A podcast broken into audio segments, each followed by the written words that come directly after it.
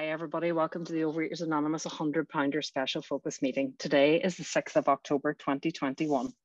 My name is Rita Q, and I am delighted today to introduce Matt JF from Kentucky. Matt is going to tell us about his experience, strength, and hope. I'll leave it up to you now, Matt. Take it away. Thank you very much, Rita, for the invitation, and uh, and thanks everyone for joining today. Um, I'm going to just share my screen directly, see how that goes. Um, are you all able to see a picture of a little boy in a diaper right now? Yeah, cool. Um, good. Okay. Well, then I already have something to thank God for, so I'll just say a quick prayer. Um,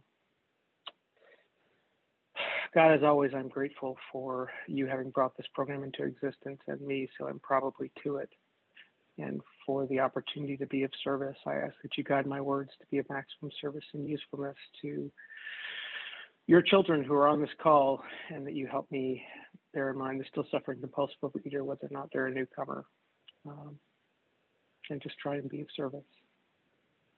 Amen. Um, so I'm gonna, uh, I'm just gonna qualify quickly. Um, I'm a, uh, a marketer by trade, and I deal in data a lot. Um, and as such, you're going to see some of that reflected in these slides, but I'll, I'll go through them pretty fast. Um, there's no math, I promise. So um, I'm Matt JF. I'm a recovered compulsive overeater. I live in uh, Louisville, Kentucky, or Louisville, as they say here. Um, I'm fairly new to this city. I grew up, this the picture you see there in front of you is me, I don't know, year and a half old maybe, uh, on my dad's lap um, I'm sure that was just water in the glass. Um, the uh, I grew up outside Philadelphia in the U.S. in New Jersey, um, and I, you know I was born at a fairly normal weight. Like that is not an obese child sitting on that man's lap there, um, and uh, and so like I mean that looks pretty normal. But but the thing that I know today is I was already a compulsive overeater. Like what's true for me is I was born this way and I'm going to die this way. And uh, like it is not an option for me to not be a compulsive overeater anymore than it is not an option for me to, you know, switch from having brown eyes to blue eyes. It's just never going to happen. Um, but for a long time, most of the pictures I'm going to show you were taken at times when uh, when I didn't believe that, when I thought that being fat, being clinically morbidly obese, um, was was a was a sign that there was something wrong with me, not a sign that there was just something true about me. So um, that's me, sort of, you know, before the problem became super evident. Here's me um, a little bit later. This is uh, this is during high school, so I was probably 16 or 17, maybe 18 when these photos were taken, and I include them both so that you can sort of get a sense of what there aren't many photos of me from that era, but what it what I looked like um, back then. I'm, I'm I'm about to be 51 by the way, so this sort of gives you a sense of the timing, but also so that you could marvel at my incredible fashion sense. Um, so I mentioned I'm a I'm a marketer and I like data, um, and so that's that's why this chart is in here um, because it feels like as as I qualify, it's important to kind of walk through what my journey was. So when I started um, university at age 18, that's about what I looked like. Um, obviously, you know, I had come up quite a ways from that uh, that little bit chubby baby sitting on that man's lap. Um, I'm five foot eight.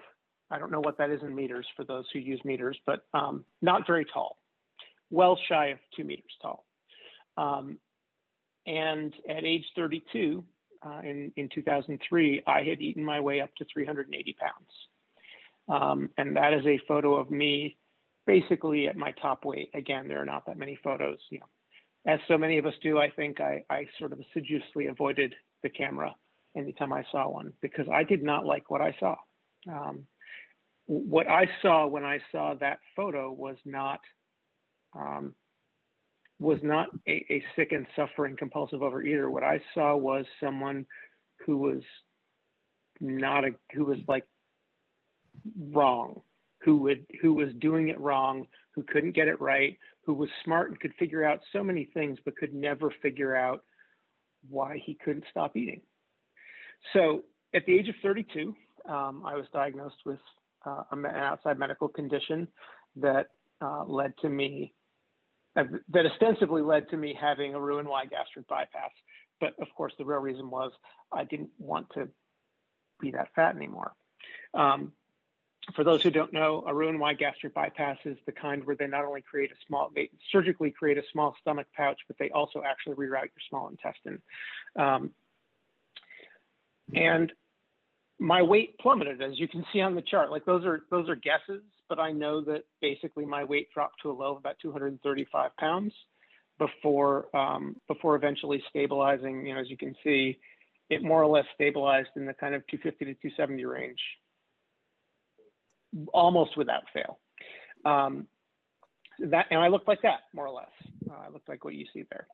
Um, there is, however, something. So, so, I wanted to plot a few major life events here because they do track with the data, and it's it's interesting to me uh, to to be able to look at the, curve and know, oh, this is when that happened, um, because of course that's happened that way. Now you would think divorce starting pretty stressful. Why did his weight drop after that? So growing up, everything you see here, um, what I had tried on the way to, I had tried pay and ways. I had even tried OA as a kid. Um, I, I remember vaguely going to a meeting at the age of like, I don't know, 12 and maybe 11 and being the, the only male and the only person I think under 40 in the room and uh, being handed a gray sheet and and not knowing what the hell to do with it. Um, so I, I had I, I, had like tried OA, but not really. Um, but along the way, I also did. Um, I'll mention the brand name. I, I, did I did Weight Watchers and I did Weight Watchers camp as well uh, as a child, and uh, it was a it was a pretty terrible experience.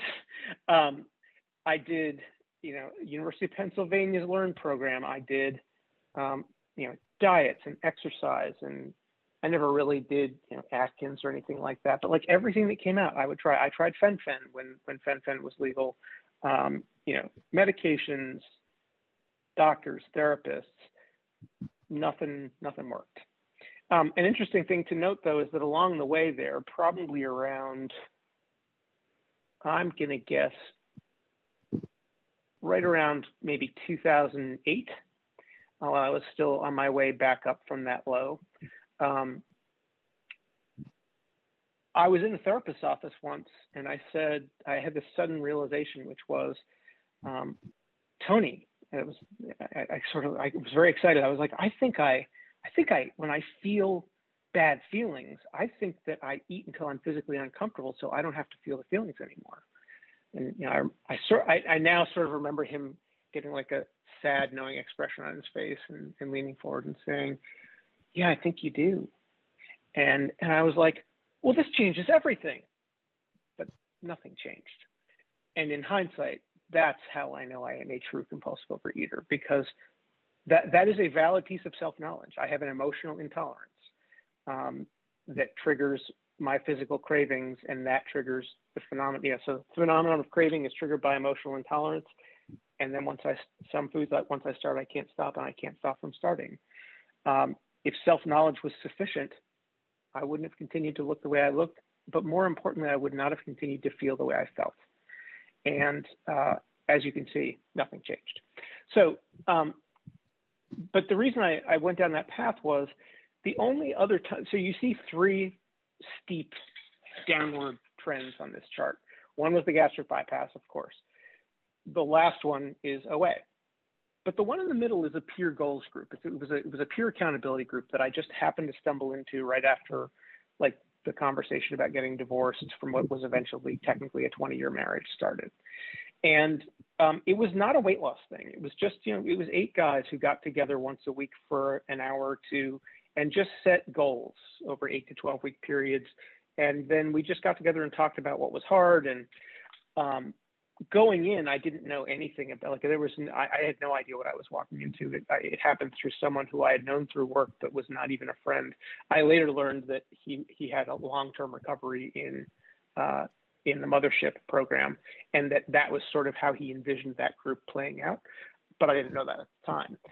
The reason I pointed out is because although I know that fellowship is not one of the steps, it is not lost on me that the only other time I successfully managed to like lose weight in a sustained way and it didn't seem hard was when I had a fellowship to support me. Um, and so what I want to say to those who um, who are new is um, keep coming back. Do not undervalue the fellowship because um, while it while showing up at meetings does not guarantee um, finding a spiritual solution, um, not showing up at meetings I think is probably a pretty strong bet that you won't. Um, and then uh, in February of 2019, I say it accidental OA, um, and I'll explain why I say that. Um, that was uh, that was that was when this journey began for me, and you can see that there was a period of pretty fast weight loss. Um, and I'm going to walk through that a little bit because it feels worth it to me. So there's the divorce start, there's the peer goals group, and here's accidental OA. Now, so you see that steep trend afterward, right? So, so here's what was true on that date of February 2019. And this is like partly what it was like and partly what happened. Um, I'm hearing someone unmuted. Um, I don't know if it's possible to mute the lines. Thank you. Um, what was true for me on February uh, 20, should be third. I'm sorry? Okay. Um, what was true for me on February 23rd of 2019 um, was the following. Uh, number one, uh, I was five foot eight, still, probably always will be. Uh, I weighed about 260-ish pounds. I don't I don't know exactly. I was not at that time, sort of surprisingly, I was not I was not trying to lose weight. Like it was not a big priority for me at that time. I had relative peace with who I was and what I looked like and how things were going. Um, I was uh, nearly three years into what wound up being a three-year relationship with someone who had, uh, you know, what I felt was really good recovery in AA. Um, and so I knew more than the average person about 12 step programs because I had her and other people in my life who had good recovery in AA. Um, it was also true that she and I had talked about Overeaters Anonymous exactly one time. Um, and I'm I know this is being recorded, and, and I'm going to go ahead and curse because I feel like it's really necessary to truly understand what I'm about to say. Um, she asked me what I thought of OA, and I said out loud, "quote I think it's bullshit. And she said, Why? And I said, Because I know that step one is we admitted we were powerless over food, that our lives had become unmanageable. And I'm sorry, but go F yourself, since I did not say F. Because I am not anorexic. I'm not bulimic. I don't weigh 900 pounds. I can get out of bed. I can fit through doorways, and I'm not going to binge eat until I actually burst something inside my body. So go F yourself. That's not me and so you know that was sometime like in 2018 probably that I said that maybe 2017 and I held that belief like I I I did I had no interest in OA none um, I was also a pretty devout agnostic uh, which means to me that um, I was reasonably sure that there was like something out there um, but uh, however sure I was of that I was much more sure that uh, it had absolutely nothing to do with me. Like it was not a street level, why does Matt eat donuts?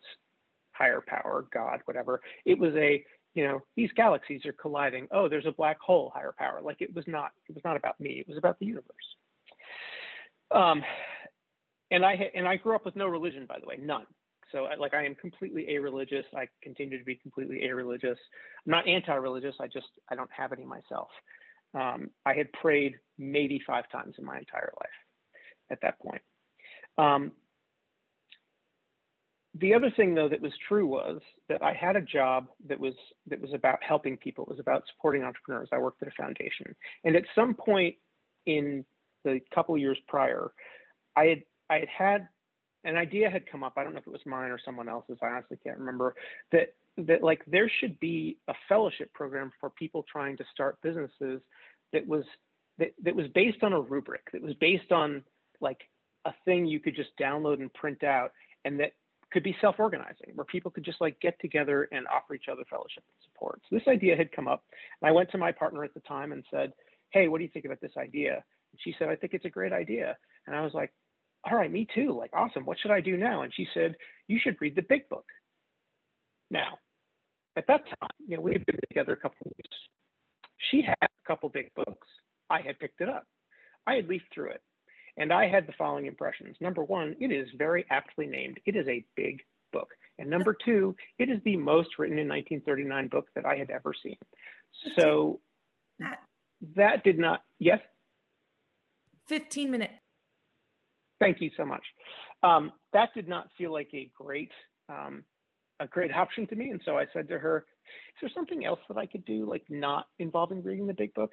And she said, Just listen to a big book step study. There's a ton of them on YouTube. They're free.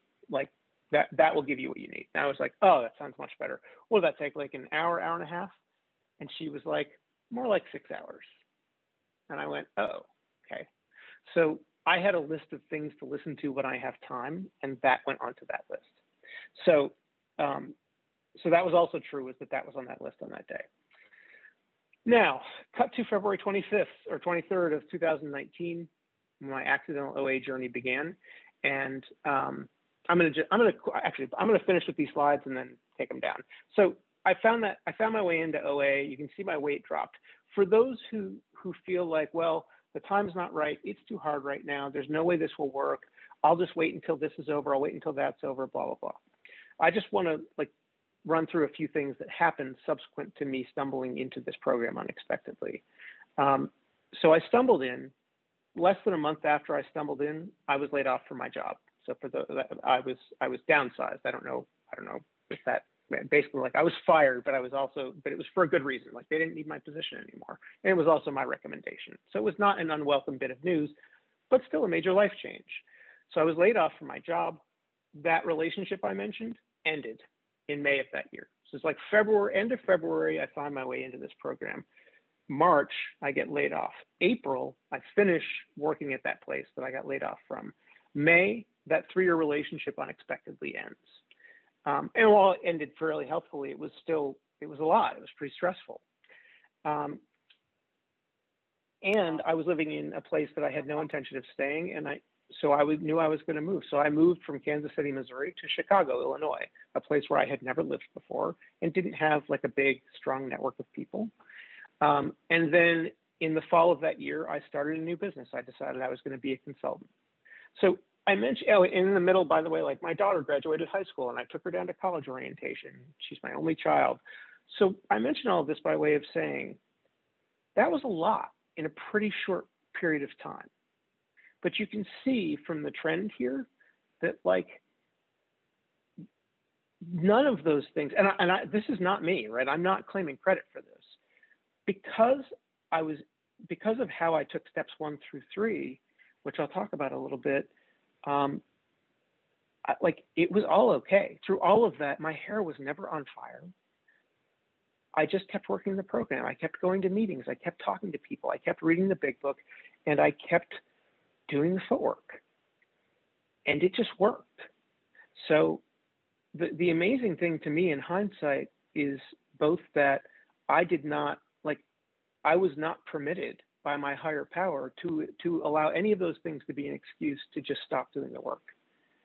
But the other thing is that that as I kept doing the work, like I kept getting a little bit saner all the time. And and that is just an incredible gift. So anyway, I'll wrap up with the slides. Again, like that's a close up of me pre-surgery, more or less, nearly 400 pounds. The one, the picture on the right is a photo of me in November of 2018, so just a few months before I found my way into the program. Um, and this is me today. Um, I've got about 950 days of abstinence, which you know has and continues to evolve. I've got nearly two years recovered, you know, finished working the steps, living in 10, 11, and 12. My weight today is, you know, 215 to 220 pounds, depending on the day. Um, that's down from about 260 pre-program and down from about 160 um, from my all-time high. and more or less, I'm happy, joyous, and free. I mean, I, it, it's you know, there's that saying, "I came for the vanity, I stayed for the sanity." That's not why I, I didn't come for the vanity. I came for the sanity, um, and I don't stay for the vanity. Like I, I am very aware that um, if I had to trade every pound I've lost all the way back up to 380 pounds to keep the sanity that I have found in this program, that is a no-brainer. I would do it in a heartbeat. Um, fortunately, I mean, like that's not something that anyone's asking of me, and so it's probably easy to say, but um, I would absolutely go right back this next second to to weighing 400 pounds if I could just keep the sanity that I have found in this program. Um, so so what happened was uh, there were high winds in the Midwest that led to me having to make an unexpected 17 hour drive to get back from to get back home to Kansas City. And so I got in the rental car and, and, and like an unwelcome 17 hour drive. Like I, I, like driving, but not that much. Um, I got in the rental car. I went to my list of things to listen to when I have time. And um, and right at the top of the list was Big Book Step Study. So I thought, perfect, perfect opportunity. I will listen to a Big Book Step Study. So I went to YouTube and I entered Big Books. I typed in Big Book Step Study and I hit search. Now, what happened next, I understood instantly because I work in digital marketing. I knew that YouTube was owned by Google. I know how Google's search algorithms work. I know how their ads work. I know, I mean, as much as anyone does. Um, so when YouTube took in my search query, big book step study, just those four words, and said to Google, hey, Google, there's a guy named Matt Fisher who's looking for a big book step study. What would you recommend that, that we show him? And Google was like, Matt Fisher, Matt Fisher. Oh, Matt Fisher? I know that guy. Please give him this Overeaters Anonymous Big Book Step study right at the top of the search results list, not an ad. Google was like being helpful, right? Which was not really how I took it in the moment. So right at the top, very first thing was Laurie C's Big Book Step Study, uh, Overeaters Anonymous Big Book Step Study. So I, I remember I'm, I'm in the car, I'm like just getting on the highway, I see this, and I'm like, my first thought was, that is not what I asked for, Google. Like that, that's kind of a dick move. Um, my second thought was, I'm not going to listen to this because I think it's bullshit. Like why would I listen to this? I don't I don't care. I don't care about this stupid thing, this stupid program, these stupid people. Well, it's whatever. But then my third thought was, no, I should listen to this because I'm already in the tank for AA. I don't need to be convinced that AA is a good idea. So it's a higher bar for my idea for entrepreneurs if I can listen to this craziness and sort of walk away feeling like, oh, okay, I guess I can kind of understand why that works for them and I remember thinking, all right, Google, challenge accepted. And I picked up the gauntlet and I pressed play. And, and so remember, I'm going in with this attitude that's like, you know, this is complete bullshit. 20, uh, 20, 30 minutes in, you know, if you haven't listened to it, by the way, it is a wonderful step study. Um, Laurie C is just a wonderful speaker. Um, and uh, but he was qualifying and he was telling a story. I think he probably weighed more than 400 pounds at this point when in the story. And he talks about a family holiday when they had roasted a goose, a thing that I didn't know people actually ever did, and uh, and how much he loves goose skin, something I didn't know people ate. And so he so he's he's there and they're they're sitting down to dinner, but he really and the goose but the goose skin because it's so fatty and tough was not served. It was still in the kitchen, like draped over the carcass. Okay. So he was like, well, I'm going to sneak into the kitchen to like just get a little goose skin. And I remember thinking, like, you're going to sneak into the kitchen? You weigh 400 pounds. You're not sneaking anywhere. And so he, you know, sneaks into the kitchen and he goes to the carcass where the skin is. And his intention is like, I'm just going to like take, I'm going to like put a little piece in my mouth and tear it off and chew it and enjoy it. Fine. So he um, I'm sorry, I'm hearing a ton of background noise all of a sudden. Um, so he so he does that, but the thing is, it like it's still hot, right? So all the fat is still like it's hot. It's it's hot. fat, It's basically oil, and the skin is tough.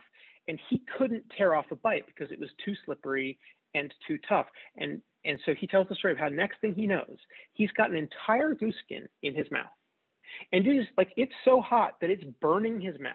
And also, hot oil, hot grease is running down his chin and dripping down his front. So I'm driving my car, and there are probably some of you who, right now who are like, please stop talking about that. It's disgusting.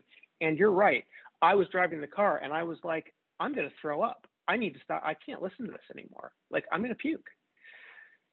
And that's when he said, for me, there are some foods that once I start, I can't stop and I can't stop from starting. And I, I, mean, the way I remember it, maybe I maybe I asked myself the question, like, I wonder if there are foods like that for me, but I don't remember doing it.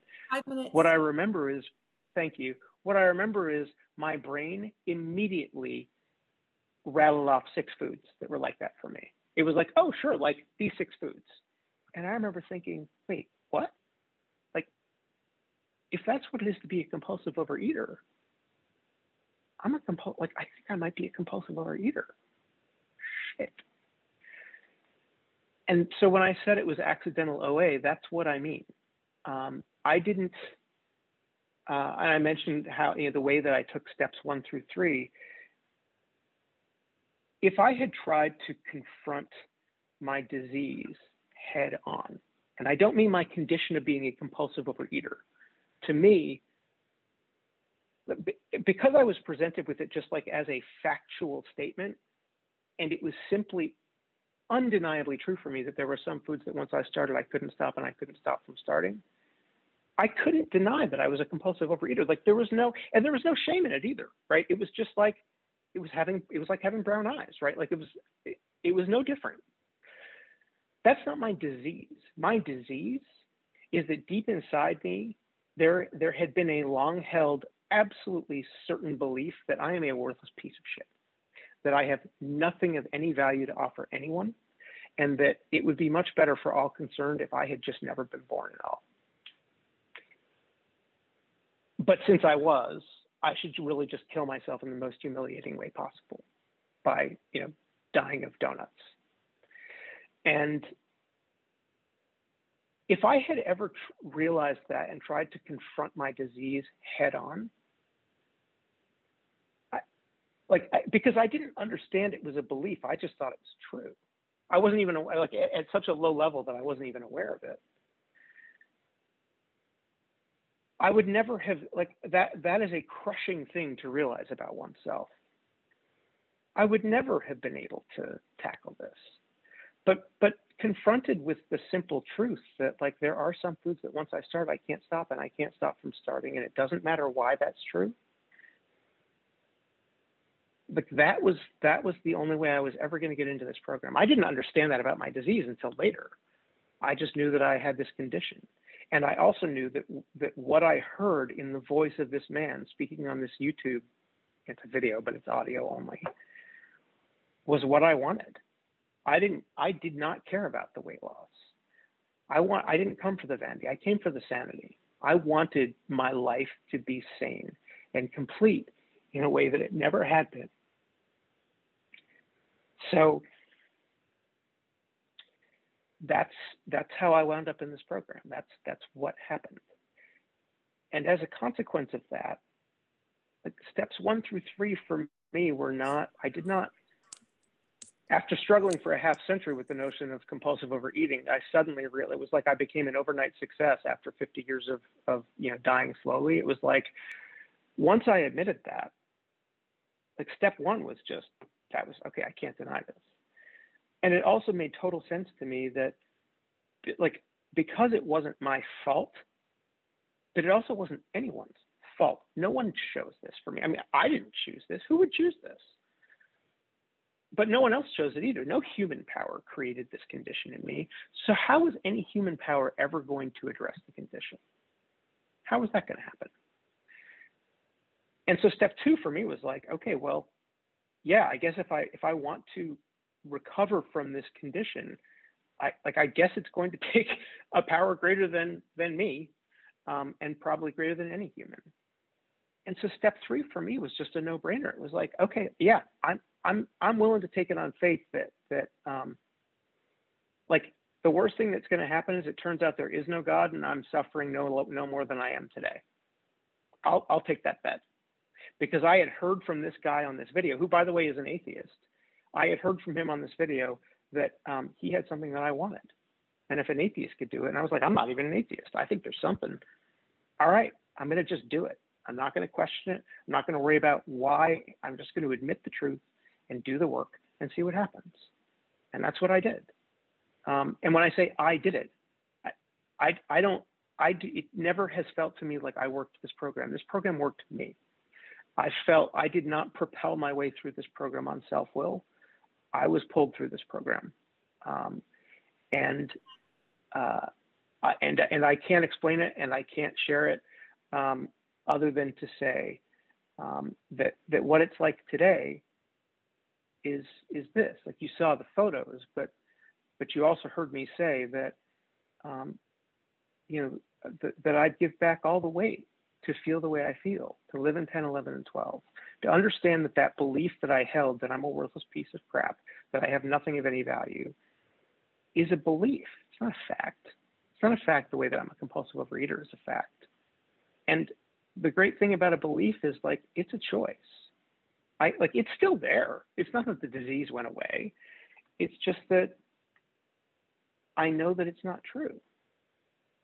Um, and so when it shows up, the way that I the way that I think about the, the, the change in my life, the, the sanity is this, and I know I'm about out of time, so I'll wrap up with this. When I when I started this this journey, um, inside my soul, like it was a very small room, and it only had room like and there was a table that just about filled the room, and the table was only big enough to hold to have one chair. And that, so that because that was the only chair, every time feelings showed up, which they do all the time, right? Um, I wound up on my ass on the floor and they got the chair because there was only one chair. And after a lifetime of feeling like the fact that I couldn't hold my chair was meant that there was something wrong with me, I, I now believe that for me, the process of doing the footwork is just the process of ever so slightly with every choice, slightly enlarging that room so that the table can be a little bigger, so there's room for more chairs. So like, and for a long time I thought the point is, well, the feelings will stop showing up. Like I'll stop, I'll stop believing them or this piece of crap, or I'll stop feeling shame, I'll stop feeling anger, I'll stop feeling whatever. And then I realized that's not the point at all. The point is they don't get my chair. Ever, ever. It's my chair. And the table's now big enough in a big enough room that there are enough chairs for everyone who shows up almost all the time. And to me that's like that's the sanity. That's and that's the gift right and and and i even now like i get enough warning now to to recognize that um, it was uh, like sometimes I can predict the feelings that are about to show up. And like I'll see I'll see a I'll see a notification about an email and I'll see just enough of the email and I'll have the very clear thought in total serenity, oh, I'm gonna be furious in about two minutes. I'm gonna read that email and I'm gonna be furious. Which is a weird thing to think. And you'd think that thinking the thought would be sufficient to keep me from being furious. No, no, I'm still furious. But knowing it's coming and being able to offer it a chair instead of winding up in my on my ass in the dirt on the floor is such a better way to live and that's what i mean when i say i would gladly give back every pound to be able to keep that larger room with a bigger table and more chairs i mean that's a no-brainer to me so i'm staying for the sanity too and i appreciate all of you letting me share my my insanity with you here today. Thank you very much